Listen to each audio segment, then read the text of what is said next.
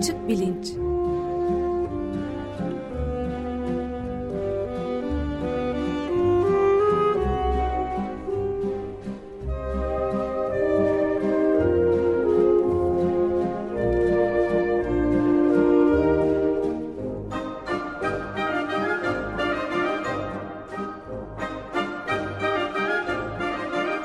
Güven Güzeldere ile bilim ve felsefe sohbetleri. Günaydın Güven Bey, merhabalar. Günaydın Ömer Bey. Günaydın. Günaydın Özdeş.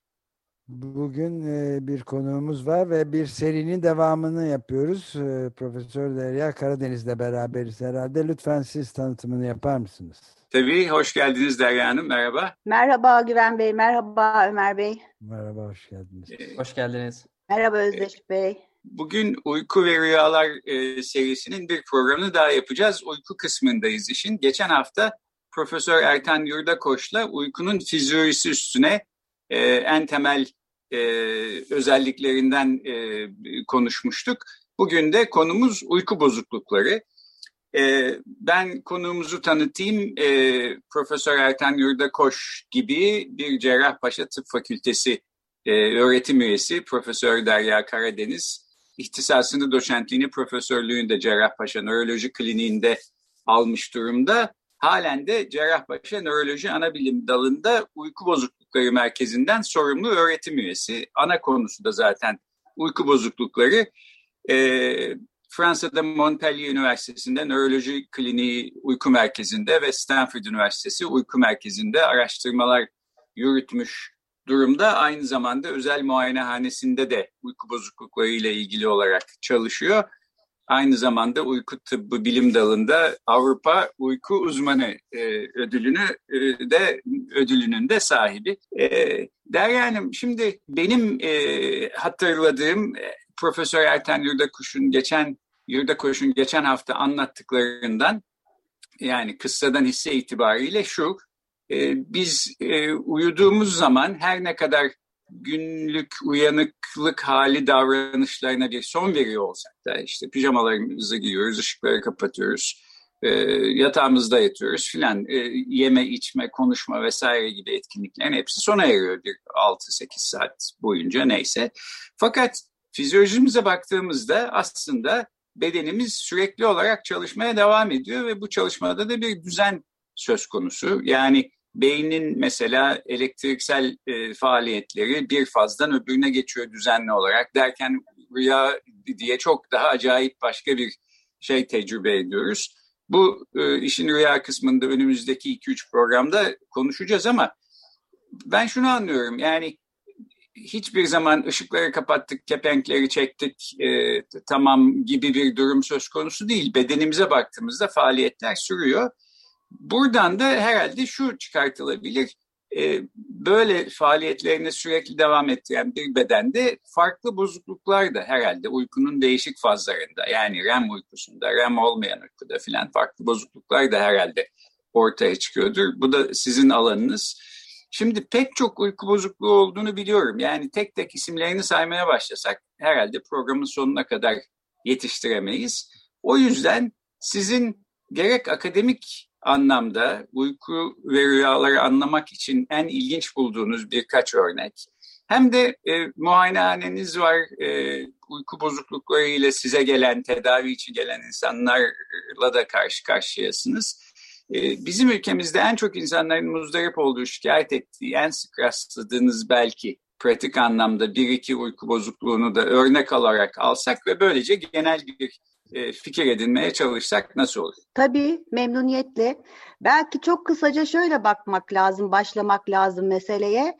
Uyku insanın parmak izi gibidir. Yani kendine has saçı, kaşı gibi her insanın uykusu kendine özgüdür. Dolayısıyla kişi kendisiyle ilgili bir uyku hastalığından şüphelenebilmesi için her şeyden önce kendi uyku özelliklerini bilmesi gerekir ki bunu da dört başlıkta toplarız uyku süresi ki dinlenmiş uyanma zaman süresi bu. Ee, yüzde 85 insanda 6-8 saattir ama uzun uyucular, kısa uyucular olmak üzere varyantlar vardır. Ee, uyku başlama saati güneş battıktan 4-5 saat sonradır ama baykuş tipi dediğimiz çok geç saatlerde uykusu gelen veya tavuk tipi dediğimiz çok erken uykusu gelen insanlar. Yine uyanma eşiği dediğimiz her türlü uyaran, bu fiziksel uyaran, içsel uyaran, hemen uyanabilen insanlar vardır uyanma eşiğinde hemen. Deprem olsa uyanamayan tipler vardır ve uyanma hızı buna afyon patlaması denir belki halk ağzında uyandıktan sonra kendine gelebilme hali. Şimdi bu özellikler doğuştan itibaren vardır. Yani çocukluktan itibaren vardır. Hiç kimse sonradan baykuş olmaz. Hiç kimse sonradan kısa uyucu ya da uzun uyucu olmaz.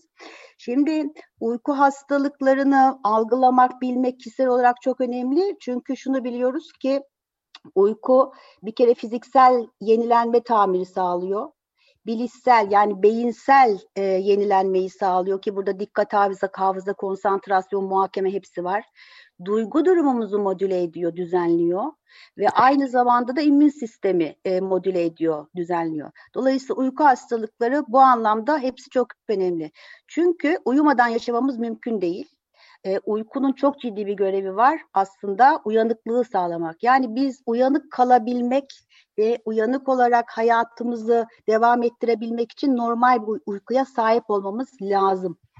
Şimdi e, uyku hastalıkları coğrafi e, dağılımda pek bir değişiklik göstermez.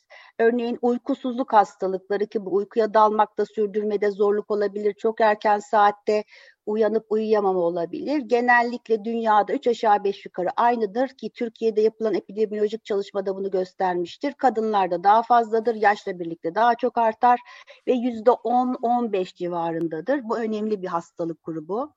Onun dışında uykuda solunum bozuklukları dediğimiz belki prototip olarak uyku apne sendromunu verebiliriz. Gene erkeklerde sık görülen 50 yaş sonrasında sıklığı artan e, horlama, tuvalete kalkma, uykuda terleme, yorgun uyanmayla karakterize bir hastalık. 13 farklı tipi var. Bu da yine e, erkeklerde daha fazla 50 yaş sonrası coğrafi e, değişiklik göstermiyor. Bir tek bizde kadınlarda bir, bir miktar daha fazla olduğunu gördük. E, 5000 küsür kişiyi kapsayan epidemiolojik çalışmada o da Türk kadının birazcık daha şişman olmasıyla ilişkilendirildi istatistik olarak. Şimdi onun dışında uykuda hareket bozuklukları var. Belki en sık bildiğimiz huzursuz bacaklar sendromu ama uykuda diş gıcırdatma, bacak krampları, uykuda sallanma, uykuda bacak hareketleri bu ayrı bir grup. Ee, bu da uykusuzlukla gider aslında. Ee, başka bir grup hipersomni dediğimiz yani gece uykusu tamamen normal olmasına rağmen gündüz uyuklayan, gündüz uyanıklığını sağlayamayan insanlar ki birazcık REM uykusuyla alakalı bir hastalık bu. Rüyaların uyanıklığa, uykunun da rüyaların içine girmesiyle şekillenen belki açabiliriz. Bir grup başka hastalık sirkadiyen ritim bozuklukları, pandemide çok sık gördüğümüz yani kişinin ışık ve aydınlığı algılamasında bozulma, yani merkezdeki clock dediğimiz sirkadiyen ritmi idare eden saatin bozulmasıyla giden hastalıklar, örneğin yaşlılarda veya bunamada görüyoruz. Akşamüstü 6'da uyuyup gecenin birinde uyanma veya sabah 6'da uyuyup öğleden sonra 2'de uyanma gibi veya vardiyalı çalışmada görebiliyoruz. Ve de belki rüya temasıyla da, temasında daha çok konuşabileceğimiz parasomni grubu var içerikte rüyanın olduğu, kişinin aslında uyuduğu ama uyurken e, uyanıklığa has bir takım davranışların amaca yönelik ya da, bazen amaçsız bir takım davranışların, hareketlerin ortaya çıktığı hastalık grubu. Şimdi ben tabii bu e, ana ana uğraşım uyku bozuklukları olduğu için ben her türlü uyku hastalığını görüyorum ama sıklık olarak tabii ki uykusuzluklar en ön planda ve uyku solunum bozuklukları. Bir de parasomni dediğimiz belki birazcık daha bunu yaymak lazım bu tema üzerinde e, uyku ilişkili anormal davranışlar. Şimdi uykuyla parasomni dediğimiz şey ben şöyle tanımlarım onu. Uyanıkken farkında olup da bilinçli olarak yaptığımız kompleks her türlü davranışın uykuda uykudayken kişinin farkında olamadan yapması hali Örneğin bisiklete binme, araba kullanma, cinsel aktivite, yemek yeme, resim çizme, yazma, bağırma, çağırma, küfür etme, tekme tokat atma her türlü şey ya da işte çiş yapma, kaka yapma her şey. Her şeyin uykuda ortaya çıkmasıyla şekillenen hastalıklardır bunlar. Ve e, kişi sanki uyanıkmış gibi görünür. Çünkü non-REM'e ait olanlar var, REM'e ait olanlar var. Non-REM'e ait olanlarda gözler açıktır. Bakar ama görmez, ama duymaz. Ama her türlü kompleks hareketi yapabilir. Buna örnek e, uykuda yürüme veya gece terörü e, en önemli olarak. Çocukluk grubunda daha çok görüyoruz ama background'unda yani aslında genetik olarak bu yükü taşıyan insanlarda zaman içinde belli bir e, faktörle ortaya çıkan, bu faktör stres faktörü olabilir, kullanılan bir ilaç olabilir, devreye girmiş başka bir hastalık olabilir veya devreye girebilecek başka bir hastalık olabilir onun bir ön belirtisi veya sonucu olarak ortaya çıkabilir. Şimdi burada rüya var. Ee, aynı zamanda bir hareket var. Ee, non-REM parasomnileri için konuşuyorum ama hasta ya kişi bunu farkında değil. Kalkıyor, gidiyor, evin kapısını açıyor, merdivenlerden iniyor, yürümeye başlıyor ve düşmüyor. E, çünkü bir şekilde gördüğünü düşünüyoruz ama bunu şey yapamıyoruz, e, kanıtlayamıyoruz. Ve baktığınızda yüzde ciddi bir şaşkınlık hali var ve duymuyor sizi. Ki bu şiddet içeren davranışa da dönüşebilir. İşte bıçağı alır mutfaktan gelir yan odadaki kardeşine saplar gördüğü rüya ile alakalı olarak fakat onu hatırlayamaz. Veya kalkar bebeğini camdan atar ama onu hatırlayamaz. Dolayısıyla böyle bir grup var. Burada Bu belki gece terörünü... Ha. Pardon. Gece terörünü, gece terörünü belki açmak lazım. Çünkü gece teröründe gene içerikte e, rüya korkunç ve e, kişi bağırarak, çığlıkla, gözler fal taşı gibi açık e, yataktan doğrulur ve agresif, ajite davranışlarda bulunur. Eğer ki kaldırılmaya çalışılırsa ya da uyandırılmaya diyelim çalışılırsa atak daha da uzayabilir. Ee, burada en önemli özellik e, gözlerin açık olması ve sempatik sistem aktivitesi dediğimiz yüzde sararma, solma, terleme, göz bebeklerinde aşırı büyüme, terleme gibi bir takım belirtilerin olması. Diğer bir REM'e ait parasomnilere geldiğimizde burada REM uykusu davranış bozukluğu, kabuslar ve de e, uyku paralisi yani karabasanı sayabiliriz. Burada da rüya var ama buradaki rüya çok vivid yani çok canlı Senaryo çok net e, rüyalar. REM uykusu davranış bozukluğu önemli bir hastalık. E, çok çok önemli bir hastalık. Şundan önemli bir hastalık. E, kişinin kendine ya da yanında uyuyan kişiye zarar verme potansiyeli en yüksek olan hastalık. E, rüya içeriği kesinlikle ve kesinlikle şiddet içeriyor ve hep, hep negatif. Genellikle erkekleri seviyor. 50 yaş üstü erkeklerde ortaya çıkıyor.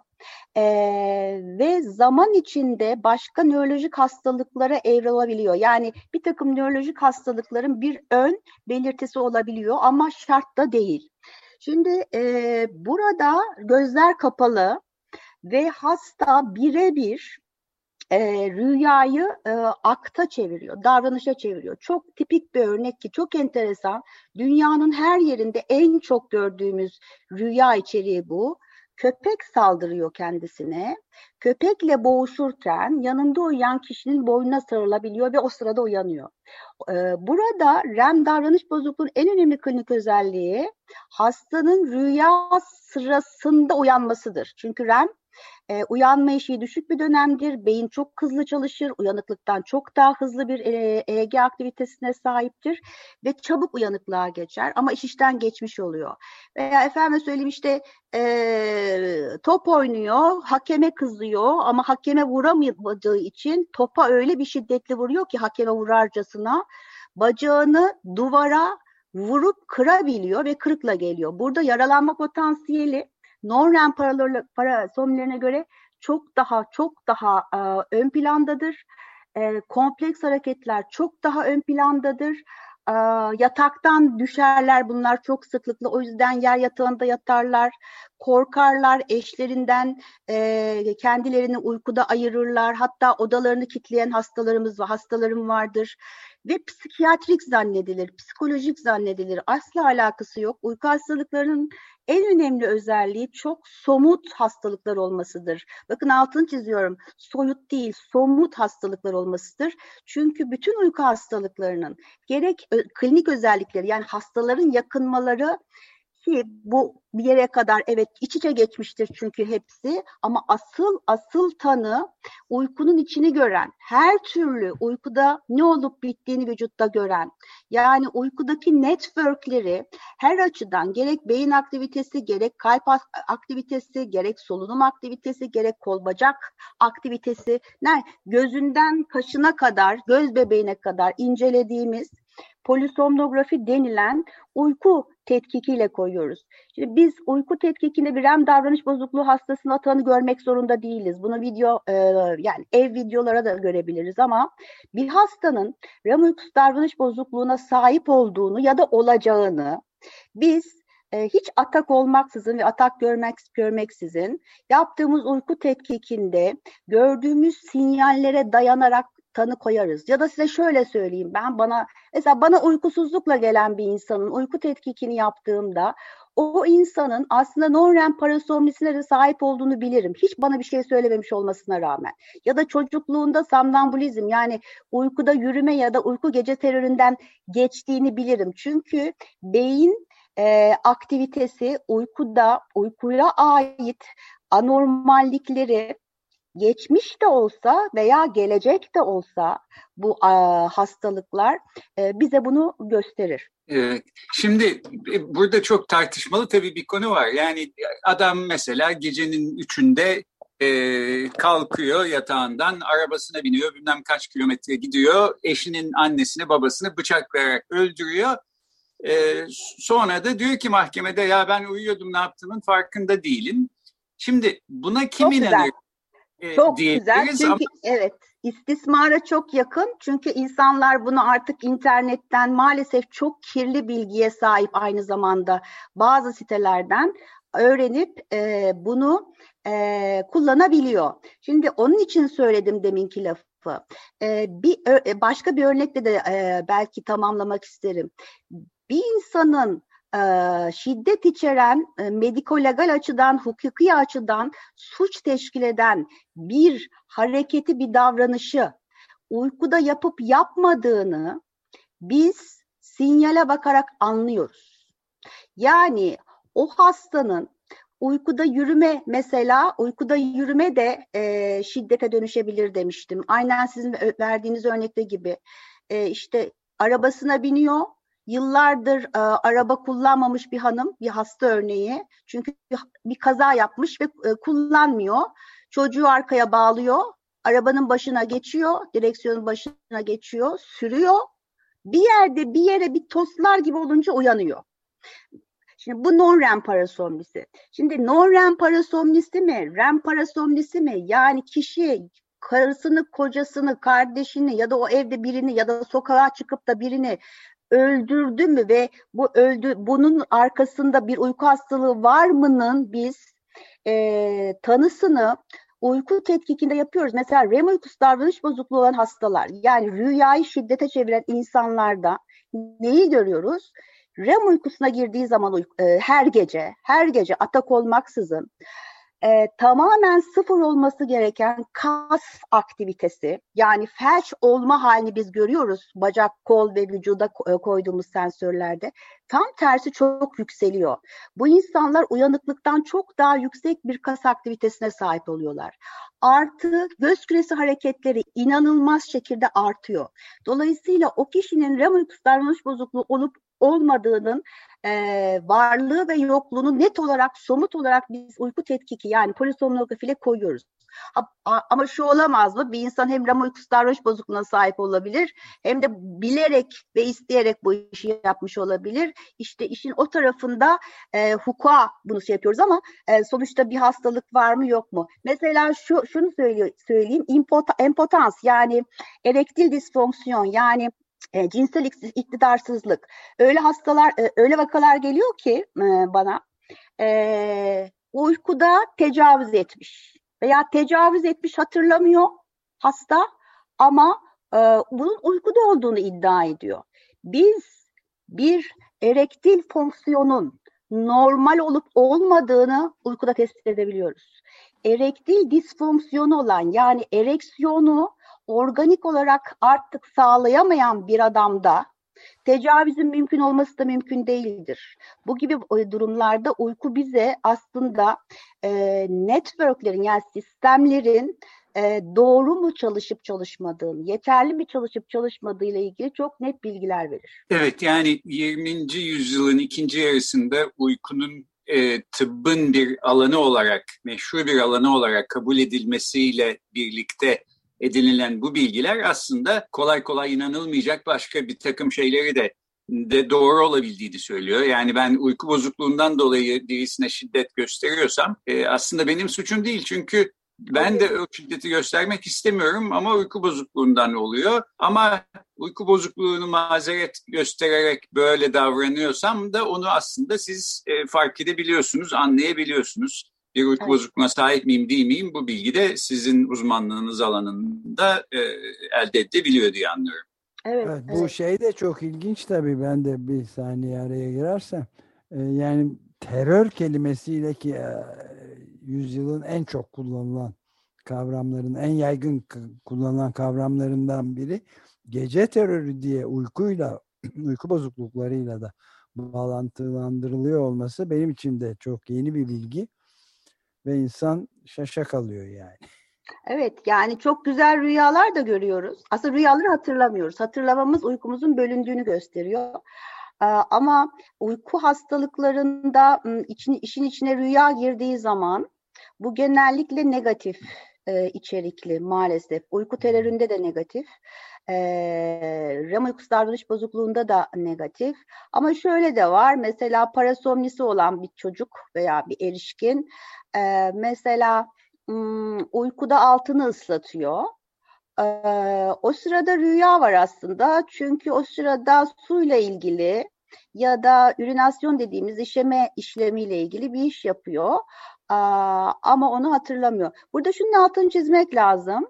Burada teori split brain dediğimiz bölünmüş beyin. Yani parasomni grubunda yani uykudayken bir takım sanki uyanıkmış gibi uyanıklığa özgü davranışlarda teori şu ispatlandı bu kort, e, intrakortikal kayıtlamalarla. Beynin yürüme gibi e, işte kol hareketi, bacak hareketi, amaca yönelik e, işlevlerle ilgili bölümü uyanıklık aktivitesi çizerken diğer bölümler uyku hem de derin uykuda.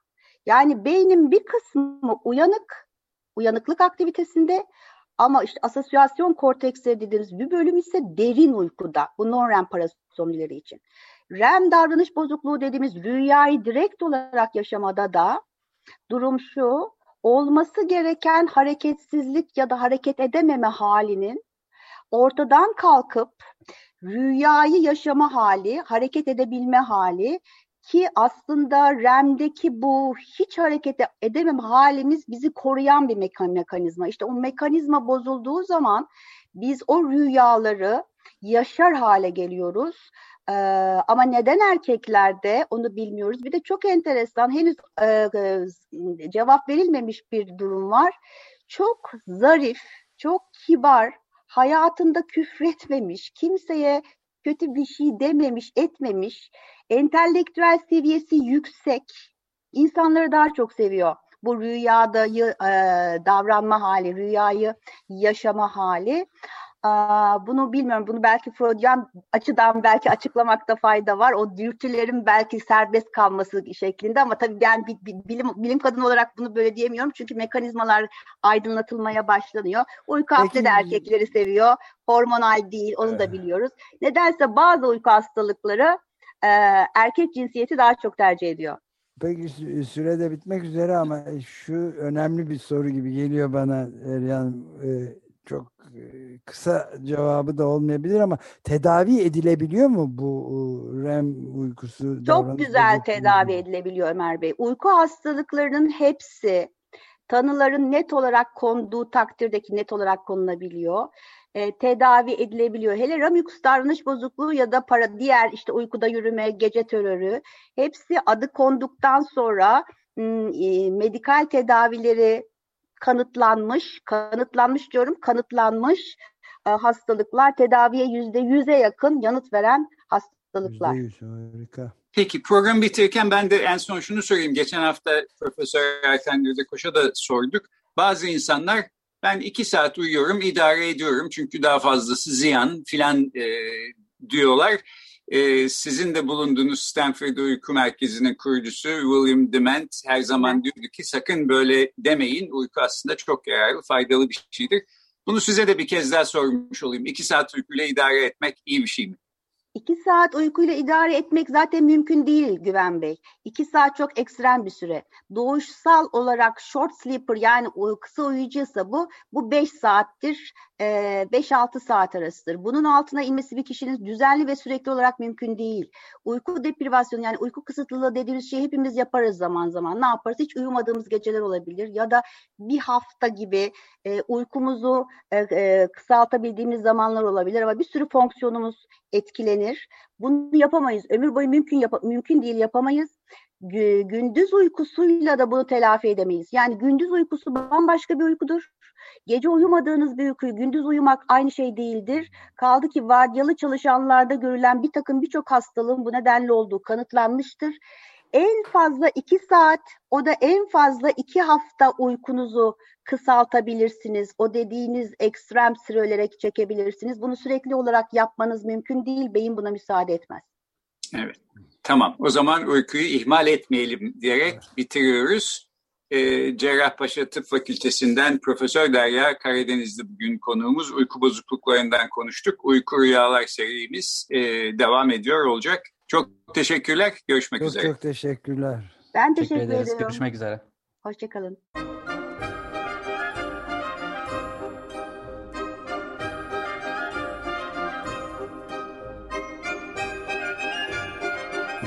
Açık Bilinç